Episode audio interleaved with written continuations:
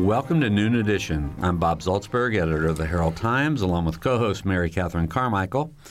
The grocery store chain Meijer has won an appeal, cutting an Indianapolis store's 2012 assessed value of $19.7 million by nearly two thirds. And the Indiana Board of Tax Review ruled in August that a Bloomington CVS store had been overassessed for five years, which could lead to a $150,000 refund to the company. Marion County is appealing the Meijer decision in the Indiana Tax Court, and Indiana legislators changed the law this year, hoping to restrict the appeals that lead to these tax cuts. But some say that that isn't enough. Today on Noon Edition, we're going to talk about uh, some of these issues, about the big box tax cuts, uh, with leaders and experts who have been involved in both sides of the issue. So, our guest today, Judy Sharp, the Monroe County Assessor, is here in the studio. So is Benjamin A. Blair, an associate for Faegre Baker Daniels, a law firm that uh, represented Meijer. And David Bottorff is here. He's executive director of the Association of Indiana Counties. If you want to join the show, you can uh, give us a call at 855 0811 in Bloomington. That's 812 855 0811 or 1 877 285 9348 outside of the local area. You can also join a live chat at wfiu.org slash noon edition. And you can even follow us on Twitter at noon edition. So, Mary Catherine, this is a, a, good show. We've been talking about this issue, and yeah. we're really excited to have our three guests in here in the studio with us. So, I want to ask Ben first. Um, as a, an attorney who's representing Meijer, your, your firm represents Meijer, what's your thinking about uh, why these taxes have been overpaid? Well, without talking about the specifics of any particular case, mm-hmm. really this issue goes back to kind of the fundamental question of property tax in Indiana, which is what is it that we're valuing? The property tax, as the name sort of suggests, is a tax on the value of real property. We're not trying to value personal property, intangible property, business value. Those are captured by other things, but the property tax is really on real property. And the other fundamental thing is what exactly are we valuing when we say we're valuing real property? That's very ethereal. And w- trying to avoid legalese, what we're trying to value is the entire bundle of rights that make up property ownership. So it's a term called fee simple. In, in, in straightforward terms, what that means is that if I own a property, in, if I own the full bundle of rights, I can lease it to someone, I can occupy it and go move my business from there. Uh, I can demolish it. I can do anything subject to the powers of government, any legal use I can put it to.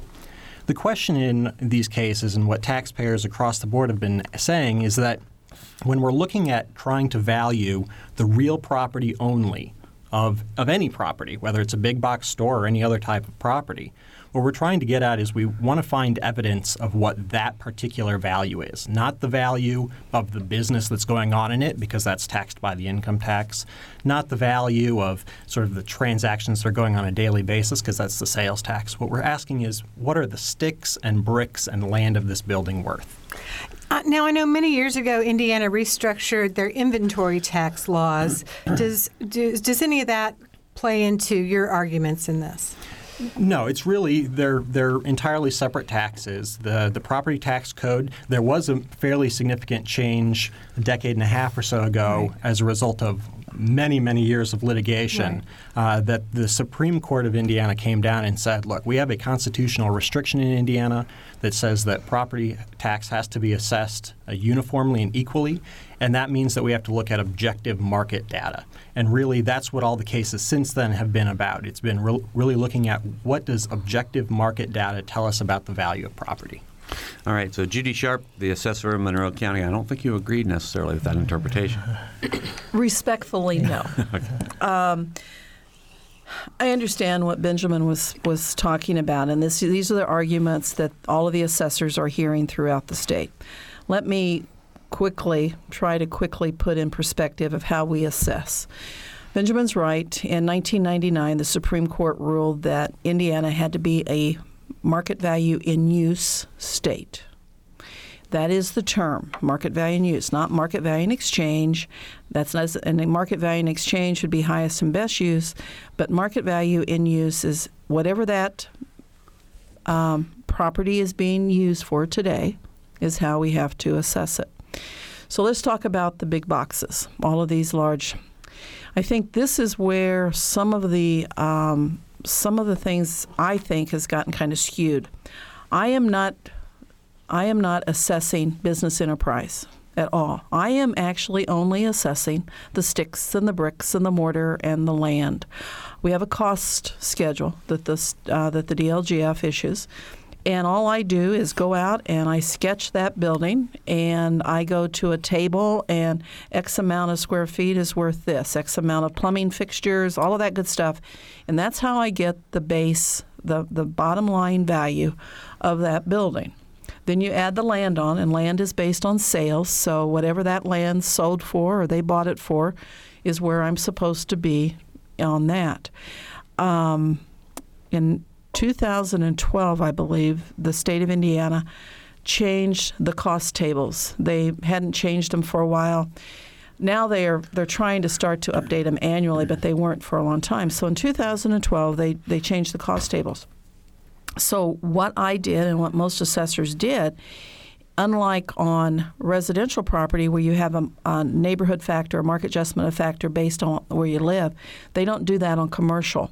So here in Monroe County, as well as probably most of the, the counties, we we created a, our own market factor uh, that to just leave because the new cost table has actually lowered the value of of the commercial property here in Monroe County based on our location multiplier that the state gives us and the depreciation tables. But these these places aren't seen as far as the assessing community goes, a decrease in value. So we, we applied this factor just to keep those values where they are. So if you would look at my values on on most of these properties, I don't have them all in front of me, so I'd be very careful, but I would think most of them, they're going to see just an even trend of of not going up too much, not going down at all, because you're not seeing them going down. And I can assure you, our land in Monroe County does not go down. It goes up every five seconds, I think. Hmm. it's hard to even stay on top of that.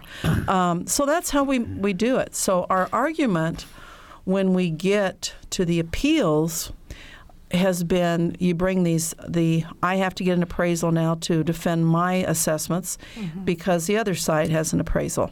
And what happens then is you're, we're not the assessing community does not think that we're comparing apples to apples, uh, and that's what the big box the big box okay the big box uh, theory is all about. Um, these appraisals on the other side are comparing a a store that is being used as a Lowe's or a Target or a Kmart to something that's closed. And I don't think there's an assessor in the world that would disagree if that business would go out of business, that that market is not there that was on it, it would be less. And uh, but as as long as it's as it's being used as it was built for, I'm going to continue pricing it as such and not as an empty box. Okay, so David Bottorff is here from the uh, executive. He's the executive director of the Association of Indiana Counties. So we've heard, you know, bo- sort of both sides of the argument for how property is going is being assessed or is going to be taxed. Um, you know, a lot of a lot of people don't spend as much time as as Ben or Judy thinking about taxation and assessment and all these things. But what's the real impact? I mean, why should people care about this issue? Well, uh, both Judy and Ben kind of touched on this that this has been a long term process to get to where we are in the property tax assessment system. And uh, when the uh, St. John's case went through and the Supreme Court said um, what we're the way we're doing it now, replacement cost is not fair, not constitutional, and so they had to create a new system. All the General Assembly did was say. Uh, all we know is true tax value is not market value. It's whatever DLGF says it is, Department of Local Government Finance. So they wrote a manual and um, used the term uh, market value in use, and they could have gone to pure market value in exchange. There's probably a couple other options out there, but um, I think the policy decision was made uh, at that time that if we use market value in use, that would limit the property tax shift from special purpose properties, a lot of businesses, over to homeowners. And so that was the uh, methodology that was chosen was market value in use. And there's been a few um, tax court decisions that really we think strayed away from the pure market value and use standard that uh, we we feel like is in the in the manual, and said, well, really, market value and use is sort of market value and exchange. Um, Could you ex- just explain that a little Sure. bit, just you know, to the to the, Sure, yeah. novice like me? Market market value and use. Again, there's lots of definitions out there for it. You could find different ones on the internet um, through, throughout uh, use map appraisals probably and and uh, other uh, real estate guidelines or magazines or definitions. But market value and use means the value that the user of the property um, is using it probably for its highest and best use. Um, and so it may be more valuable to the current owner than it would be for a subsequent owner. And that's really the the battle here on how you value this. So do you value it on what somebody built it for, for their specific use, or do you value it on what somebody else might pay for it? And the somebody else may not use it for the same purpose as the original buyer. And so that's really the crux of how we get to the assessment. Is it we're going to use the cost approach when it's still first generation owner, or do we let the first generation owner say, if I sold this building, because it's so, you know, especially these types of properties, it's a very limited market. Nobody's going to, no other national chain is going to buy this store a lot of times because they don't want to sell to another national chain. They'll actually put deed restrictions on there that say, you know, whoever buys this can't have a pharmacy, they can't be in retail or something like that. So that limits the property which drives down the cost, of course. And so, uh, you know, getting to use those types of comps to use as your potential sales for your current building, we think is where the we fall off from market value and use, what I built for it, what I paid for it for my particular use, to what a secondary buyer might use it for. So, uh, as I understand it, with the in the Meijer case, I mean, one of the comps that was used with in Meijer was the empty Walmart store that was here in Bloomington. So, Which is now uh, being which used. is now being used, right? Right. Okay. So, Benjamin, just you know, you've heard you know that that sort of point of view. So, how do you? What, what's your reaction to that? The the market value in use versus the market value in exchange argument. Sure, I think that's actually, you know, that's the key distinction. So Indiana put in place a market value in use system, and that's an unusual phrase because it combines market value, which mm-hmm. has a meaning, typically market value in exchange, as well as looking at the particular user or that use type. And really, it, it was actually designed to be a taxpayer-friendly system. So if you own a farm and you are abutting a commercial development, in a purely market value system, you would be taxed at the highest and best use of your land, which would not be farm value. Typically, it would be let's build it into something that's higher and better use. Um, so we put in a system that the distinction between uh, market value and use and market value is that we're going to assume, for the purposes of developing this value, that the current use, what is the market value of that use? So rather than saying what's the highest and best use of this property, if its current use, whether its current use be agricultural land, whether its current use be a retail development, whatever its current use is, what's the market value of that use? And so to develop a market value, though, if you, I mean, parse that phrase, it implicitly says we have to look at the market. Now, the market for homes is, is one where there are a lot of transactions on a regular basis. And so oftentimes the value of homes, the market value is the market value in use. But certainly for many types of property, in fact, any situation where the property is being used for its highest and best use, as that term plainly means, it means that what they're transacting for in the market is the value of that property, whether it's market value in use or market value in exchange. They're the same if those uses are the same, if the current use is its highest and best use. I know that's, that's a really technical point, but the key there is that we have to then look what what the courts have said is look at what the court the, the what the market is actually doing. So when properties transact in the market, sometimes they transact at the cost that took to build them, but sometimes they don't.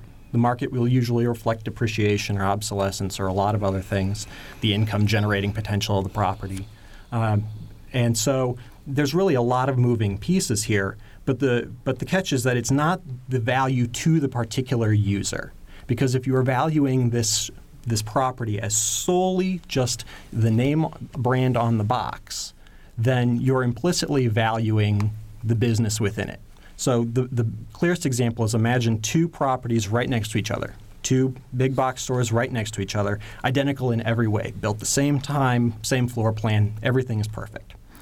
One of them is a name brand retailer, and the other is a, a second generation user. In every way, the properties are identical, and their uses are both retail uses. It's just that one is a name brand retailer and one is a non name brand retailer. The value of those properties, should, for property tax purposes, should be identical, right? Because the value of the property, they're identical properties in every way. Now, the individual user in the property may be getting different value out of it, but the value of the sticks and bricks of the building, that would be identical because they're identical properties.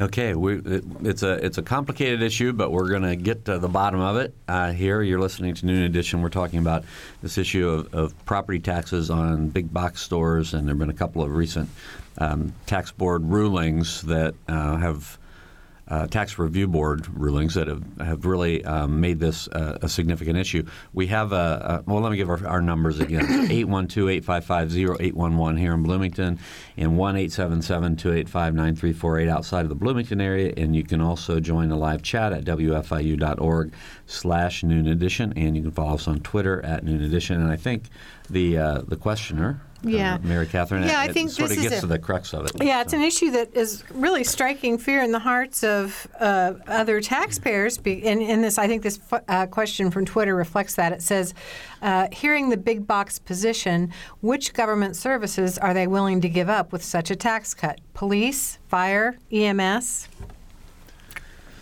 Is that your concern, Judy? That you know it's an either or thing. I think I think the the person on Twitter kind of put it in a nutshell, but that isn't the only thing. My concern is where does this stop? Uh, once once this is um, once this starts, there's no stopping it, and um, Why not? There's a fixed number of box stores in any doesn't community. matter. What if what? Let's just use that same argument.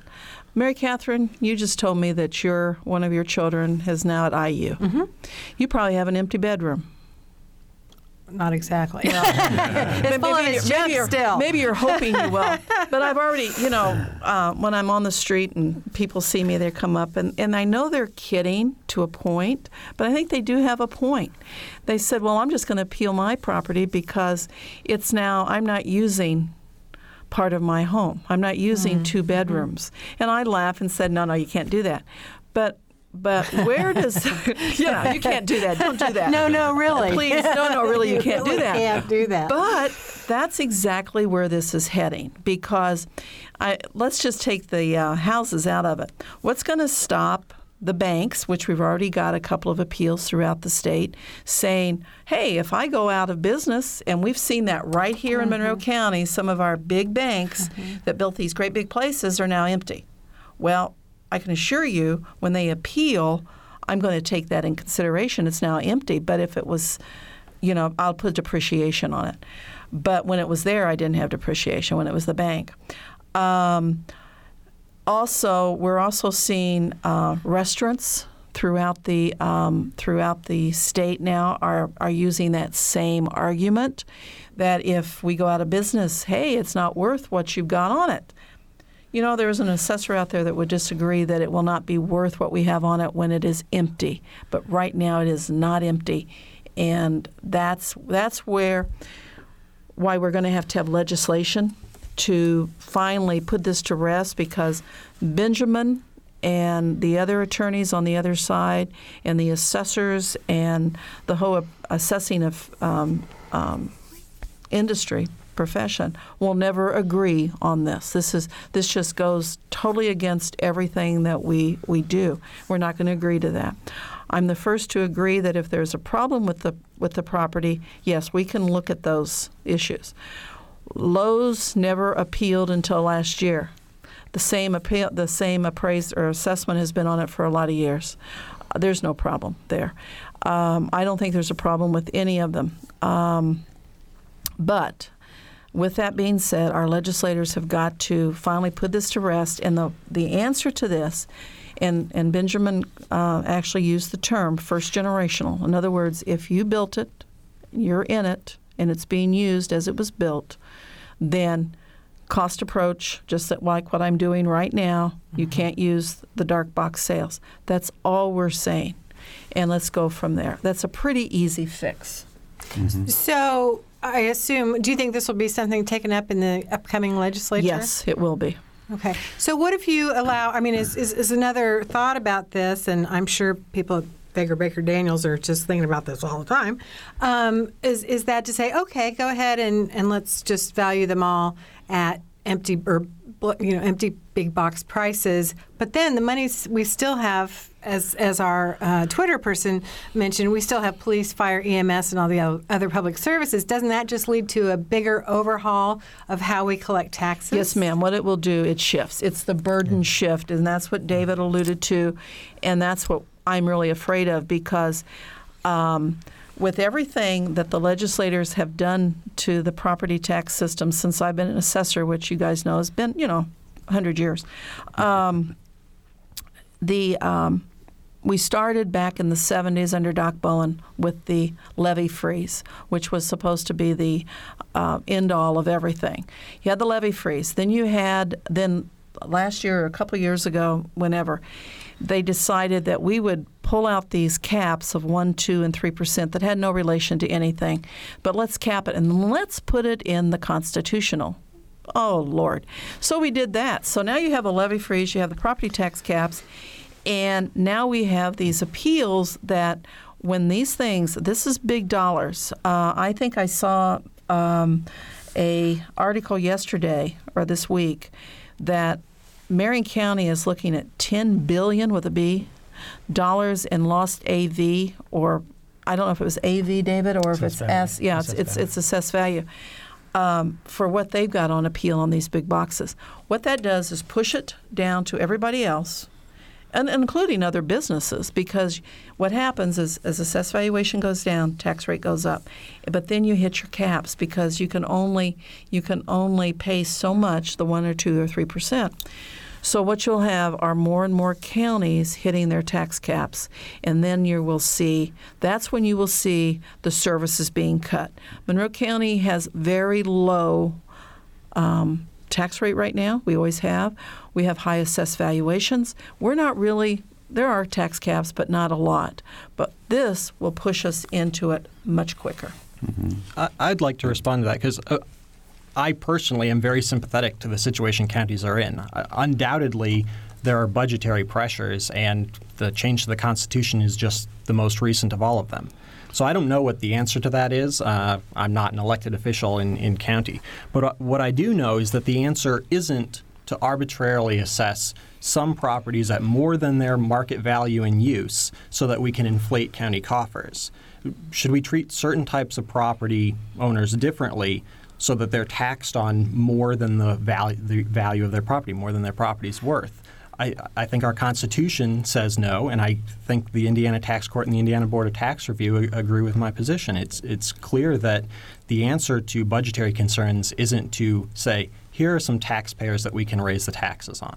The, the, there have to be fundamental questions about how we do that, but to target one type of taxpayer, a, a taxpayer that just oftentimes is an out of state or But we target one kind of taxpayer all the time. I mean, we do it with, with income tax. Different income levels are taxed at different level at different percentages. Our country has a long history of that. Sure, and, and in Indiana, actually, the, the income tax is imposed at the same level for all levels of income. But property taxes actually are imposed at different rates. As uh, Assessor Sharp just noted, that the constitutional caps for homeowners are is, is a 1% cap, but for commercial properties, it's 3% cap. So in, in situations where the tax rate is up to maximum or up to being uh, above that cap, commercial taxpayers are already paying a three times higher tax rate on their assessed value than homeowners. And- And that's what the voters of Indiana have said. But that doesn't mean that the underlying assessment shouldn't be uh, fairly valued as every other taxpayer is entitled to under the Constitution. Let's go to David before we have to take a Sure. break. Yeah, and we've strayed a little bit away from the assessment methodology into some tax policy, and really for the assessors, it is it is about making sure we get the right assessment. And this type of methodology, though, can really lead to extreme situations, and one would be like the Meijer store on 96th Street in Indianapolis.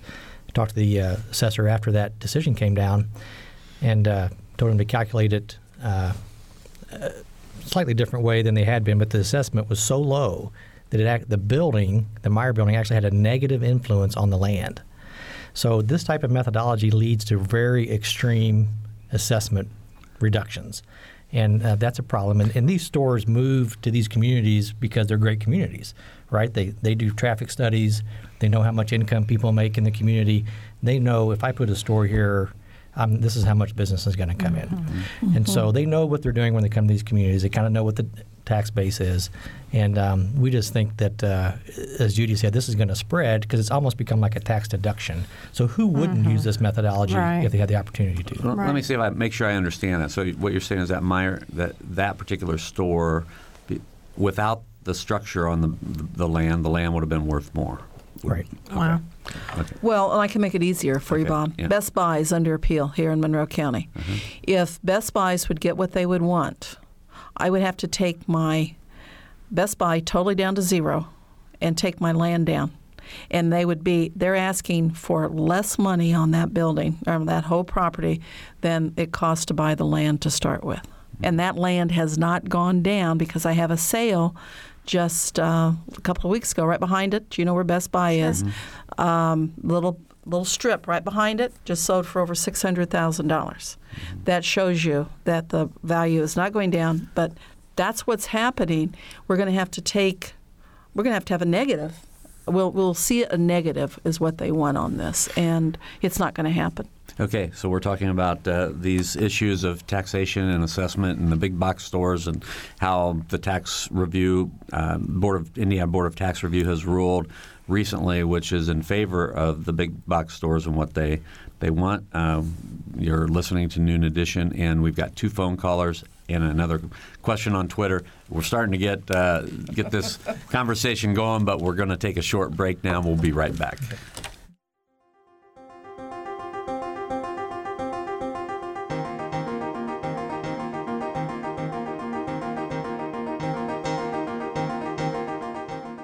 This is Noon Edition on WFIU. Production support comes from Smithville Fiber, online at smithville.com and IU School of Public Health Bloomington online at publichealth.indiana.edu. WFIU News covers South Central Indiana and the state each day.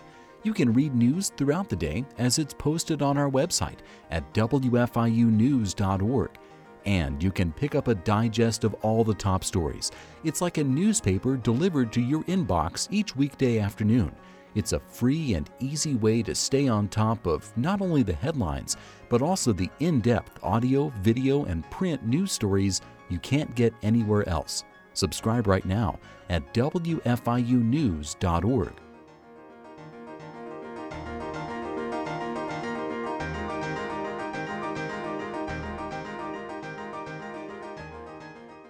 Okay, welcome back to Noon Edition. I'm Bob Zaltsberg from the Herald Times, along with co-host Mary Catherine Carmichael. We're starting to the the topic's starting to heat up here today. We're talking about. Um, the uh, so the grocery store chain Meijer has won an appeal cutting the, their Indianapolis store and, and Indianapolis store's 2012 assessed value of 19.7 million dollars by nearly two thirds. Uh, we're seeing that happen here in Monroe County. Uh, a uh, Board of Tax Review ruled in August that a Bloomington CVS store, the one that's on just north of town, right on 14th, 14th Street. Street. has been overassessed for five years, which could lead to a $150,000 refund to the company. Uh, this is not just a, a, Bloomington or Indianapolis issue. It's not just an Indiana issue. It's an issue all across the country, and we're starting to get into the the depths of this issue with our three guests today Judy Sharp, the Monroe County Assessor, Benjamin A. Blair, who's an associate for Faegre Baker Daniels, and David Bottorff, the executive director of the Association of Indiana Counties. If you have a question or a comment, please uh, give us a call at 812 855 0811 in Bloomington, 1 877 285 9348 outside of the Bloomington area, and also you can join the live chat at wfiu.org slash noon edition. We've had two phone callers who've been very patient. We'll go to Mike first. Mike is in Bloomington. Hi. Um, this is a very intricate uh, topic, and I, I've got three points. However, I could have practically 16 points. Nonetheless, the first point is, I assume it's a it, it's an issue of standalone versus strip building. I haven't determined that, uh, let's say, a, a property vacant in a strip mall, they want to tear the thing down and uh, redo differently. Is that correct? And I assume it is. So Okay. nonetheless, let me go on to point Okay, seven. okay, go ahead. Their, their purpose was to overwhelm in their megastore concept, and they uh, their purpose was stated as, as as such. They should have a cost of business um, associated with real estate taxes as such within their concept. And thirdly, why do we have real estate taxes in the first place? It's to pay for certain things. If they wish to take, uh, let's say, 16 acres out of the, the city uh, acreage, and whereas to begin with, we could replace that with a 160 real estate uh, uh, properties, residential, for instance, they should be willing, within the construct of their business plan, to pay for this additional acreage it needs in order for them to fulfill their business plan. Three points, but like I said, we could have 16, 17. All right, all right, Mike. So I'll put it back to you. Okay, thanks a lot, Mike. Anybody have a reaction? Uh-huh. Ben? Sure. I should start off by saying that for the vast majority of property owners, the number one expense of a, owning a property after debt service, after paying the mortgage, is in fact property taxes. It's one of the most uh, it's one of the highest levels uh, in the expense statement. The question isn't, though, how are we going to assess uh, a big box store or any other taxpayer uh, to, in a way that is designed to increase taxes for that purpose? The question is, how do we get the value of the store right? Uh, we've heard a lot today and, and certainly over the last 12 months about the notion that these properties are getting valued as if vacant. And I, and I want to clarify that, that that really what's going on there is that at, at the beginning of the hour I talked about how we're looking at the entire bundle of rights, what what is actually being transacted in sales. And the way we determine that is we look for other sales in the market. What we know is that some sales don't give us the entire bundle of rights, but some do the way that this particular market operates, the market for big box stores and many other types of property, is that the existing owner or user of the property will vacate the property before making it tenant ready, before it is ready to have a, a new tenant in it or a new owner in it. That's the reflection of the market. And because in Indiana we have a market value and use standard that says that when a property is being used for its highest and best use, it should be the market value and use is its market value. If we see 10 stores that have all sold for a particular dollar value per square foot, that's a pretty good indication of value of what that type of property is worth. All right, we have a, another uh, caller. We'll go to the caller first before we've got a, an, an email, also a, tw- a tweet, actually. So, William in Bloomington, go ahead. Yeah, hi there. Uh, based on from what I'm hearing from the counties and the assessor, if I have a small business in my home, are you saying that's going to be taxed at a higher rate than just a home being exactly the same in the exact neighborhood? It, it seems like that would that's what that would lead to. Your theory. Um, go ahead, Judy.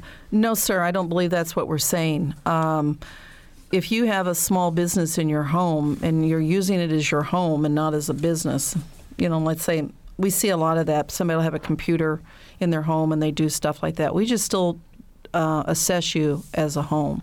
Now, you're going to pay personal property tax. You're probably aware of that. Uh, that's something that's a self that's a self-administrative tax that you tell me what you're worth, and that's how you get assessed. Uh, so no, you're not going to see this. You don't. You don't have two taxes that you're getting, two tax rates. I, I think that uh, I think it was William. I think his point is a really valuable one, though, because the distinction that the assessors, some assessors, are making is that a property is more valuable because of how it is being used uh, by an individual user.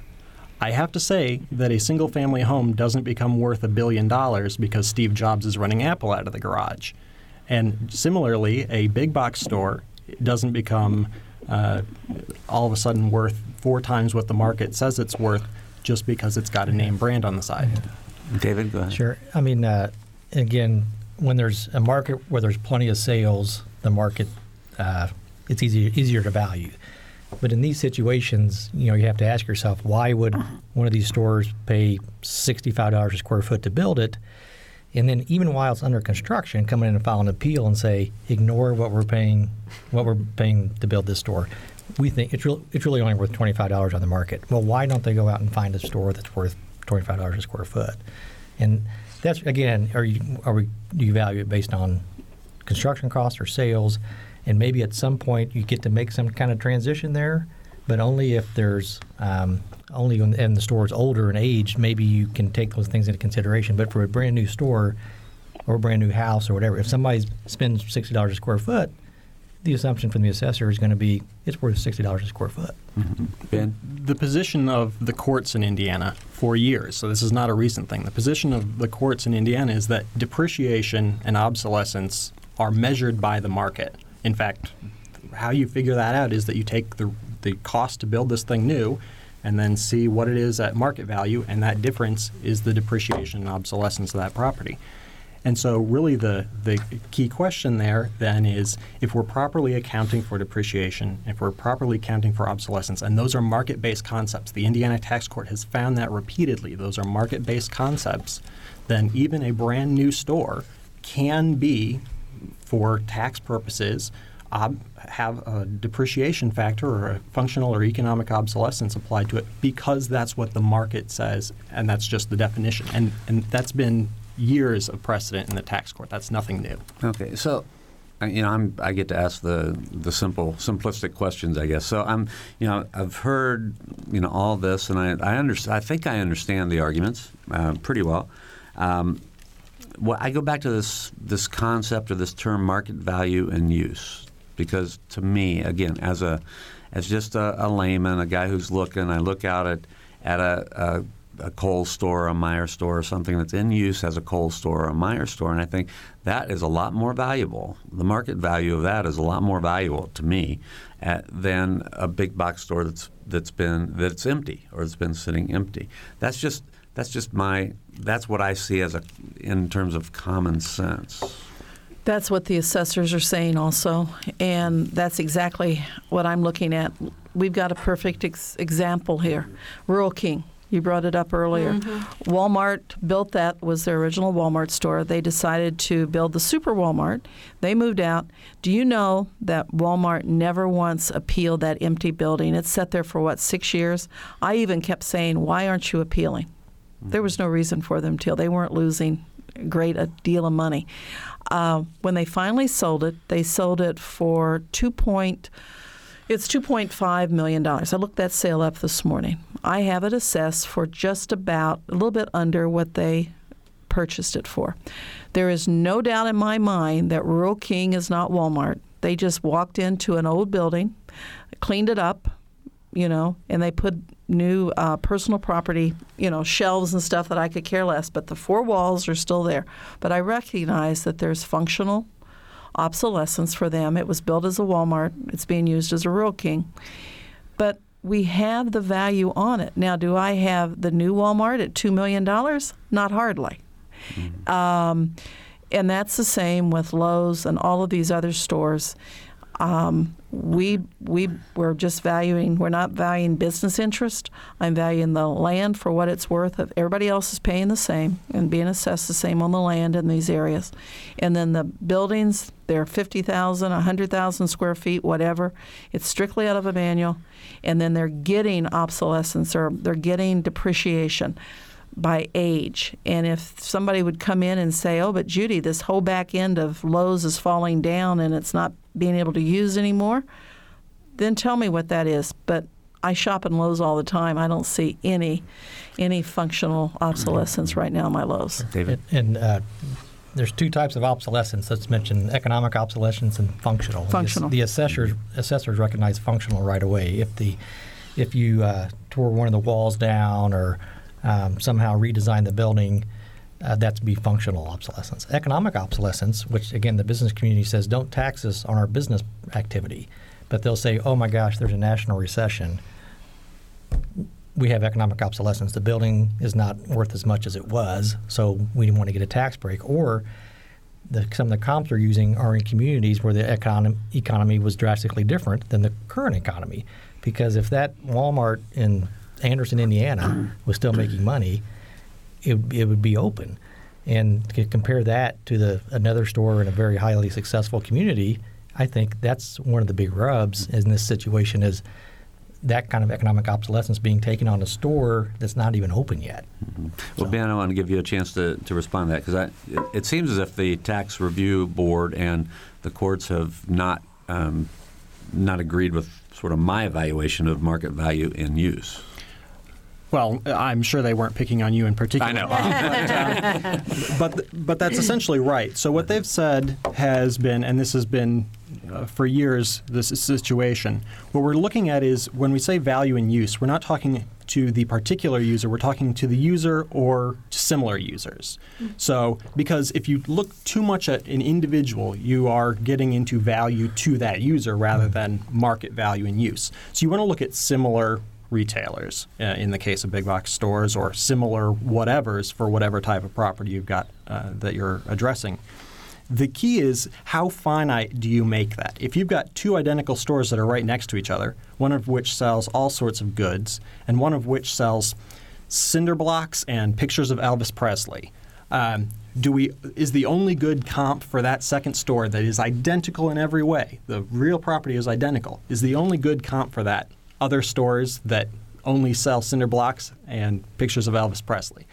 Somewhere along the way, you have to say, no, we're looking at it for a retail use. So the assessors are correct that we are, and a good appraiser will say, well, this building was converted to a bowling alley, so maybe that's not a good comp for this because it's not the same use before and after the sale.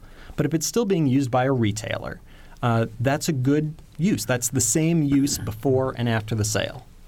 But Okay, th- but there are differentiations within the market.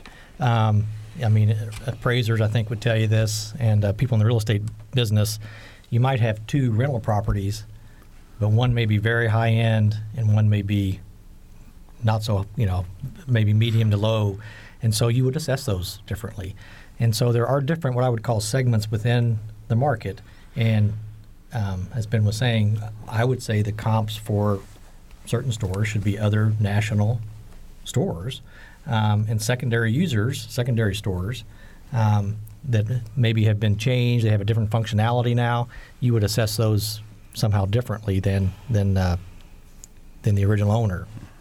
But if it's but if it's the same retail use, even if it's not the same retail user, Right. but if uh, uh, I, I will grant you that if uh, if all of a sudden the store sells and it becomes a completely different type of property, not retail in any way, that that arguably would make that comp less valuable in to an Yeah. appraiser. But an appraiser. A good appraiser will know how to adjust for Right. things. And, and in your example of the two income properties right next to each other, one with a high end tenant and one with maybe a mid to low tier tenant, if the properties are identical, the property should be assessed the same because we are not valuing the tenant in the property. Oh, yes, we do. If it's All the time. Income value, on, on yeah, it's income. value. Income. But we're looking at the income to the market. The what is the market level of rent available? So some pay more than the market and some pay less than the market. But when we look at property tax purposes under the income approach, we're supposed to be looking, and the courts have found this, and this is a generally accepted appraisal principle. We look at market rent, not the individual rent. Judy, you look like you want to say something. I don't know where to even go with that. Uh, if I have a Section 42 or a Section 8, and I think the public knows what I'm talking about, if I have a low income, and, and we're seeing that, that happens here in Bloomington because we're very inclusive. So you can have a very high um, valued rental property right next door or even in the same units. They're not the same because there are quality of, of construction differences. Now, I think I think where we where where Benjamin and I are not going to agree. If I have two buildings side by side, I'm still I'm still valuing them the same. Um, what would happen if, let's just say for the heck of it, I had two Lowe's stores sitting right beside each other? Both of those Lowe's stores would be valued the very same. But if Lowe's was in one and being used as they built it, but then Lowe's sold the other one and left it right beside it in a in a um, Consignment shop. a Fireworks consignment store. fireworks store went in. I would have started with the base of that Lowe's store, but then they would have come in and said, "Look, there is all this functional and economical economic obsolescence," and we would recognize that, and we would take it down, and they would be, give give give data and to show me that this these stores that the assessors are are getting under appeal are viable first generation stores being built for these these businesses being used by these businesses and we see no reason to compare them to um, something that is out of business at this point. This is why it's going to take legislation because we're not going to agree on this at all. I knew was originally the Indiana Board of Tax Review agreed with the assessors on this situation. It was the tax board that overruled the IBTR, and then since then, the Board of Tax Review has felt obligated, of course, to follow the standard set by the uh, tax court. And I, I guess real quickly, that's what really set me off was my CVS because my CVS, we both had appraisals.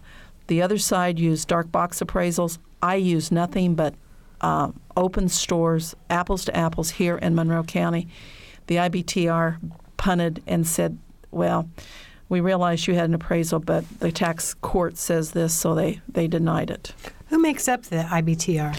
It's three appointed positions by the governor's office. Uh, you have two Republicans and one Democrat right now. Ted Holliday is the head of the IBTR. In that in that office, you have these administrative law judges. Um, most of them have no experience in the assessing community. I think there's one or two that came from the assessing community. Most of them are, are young lawyers strictly out of law school. They don't know anything about assessing or appraising, to be very honest with you. And the tax court is made up of a tax court judge, Martha Wentworth, that was appointed by Governor Daniels three years ago. She's set for re-election, and you know how you just go and push a button, mm-hmm. everybody says yes. So she was retained for the next ten years, and then the former tax court judge, the original tax court judge, Tom Fisher, is now her senior judge, and from what I understand, Tom Fisher is hearing most of the real estate cases, and Judge Wentworth is doing more of the revenue cases. Who appointed Fisher, do you recall? Um, that was ages ago. It might have been under Bayh, or who was before Bayh. I'm getting lost. Fisher was the original tax court judge, and I think it came in in effect in the 80s. Governor Orr was. It could have been. do- uh, It could have been Governor Orr. Okay, really quickly, we have a question from from Twitter, and I believe it comes from Owen County Councilman Anton Carl Neff. Uh, the question is: Can uh, a a homeowner use a vacant home's valuation as a basis for their property tax? So the answer is in some circumstances. So the question isn't is it vacant or is it not vacant? The question is what is the market? So anybody that uh, tried to sell their home in 2008, 2009 knows what it feels like to be in a market where there are relatively few buyers. And, and really, that's the key. Whatever the market for a property is, however that property regularly transacts, that is how we look at the market value in use. Now, the vast majority of the time, there are a lot of active transactions uh, for residential homeowners, and so that's that's wouldn't be the situation. Although I do think that it's important to point out that if we've got three homes right next to each other, all of which were built the exact same time, they're all built to the same floor plan, all exactly the same condition, and one of them, the owner has moved out. Uh, they bought a new house, and that house is on the market. So it is vacant as of the time that it sells. Uh, not not all homeowners can do that, but some can. If that house sells, that is a really good indication of value for the other two houses that are identical in every way.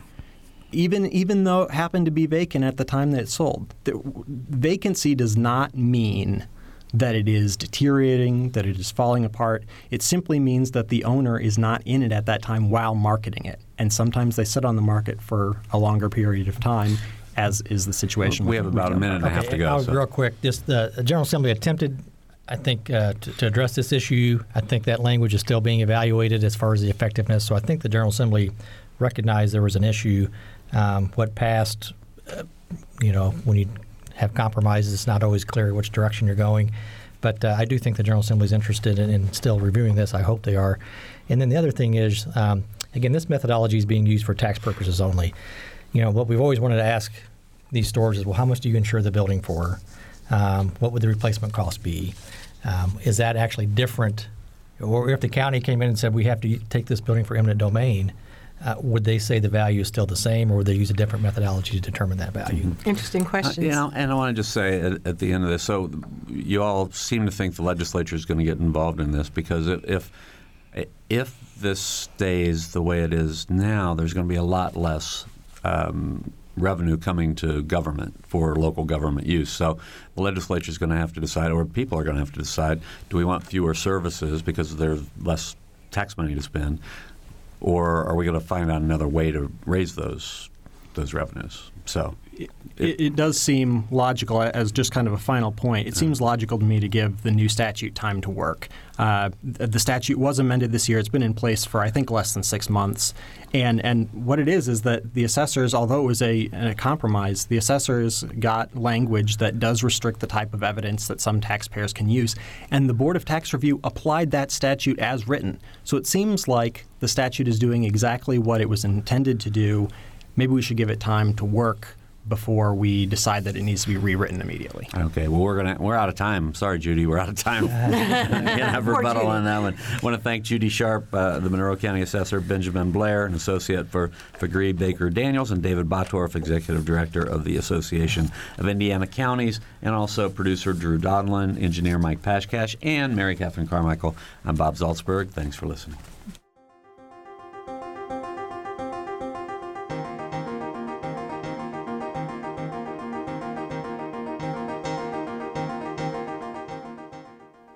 Edition is a production of WFIU and the Herald Times. A podcast of this and other WFIU programs is available at WFIU.org. Production support comes from School of Public Health Bloomington. Public Health Reimagined, addressing 21st century health challenges with a multidisciplinary approach to disease prevention, health promotion, and enhancing quality of life. publichealth.indiana.edu. And Smithville Fiber, the Gigacity Company. Fiber Internet, HD, and digital IPTV in southern Indiana. More information at smithville.com.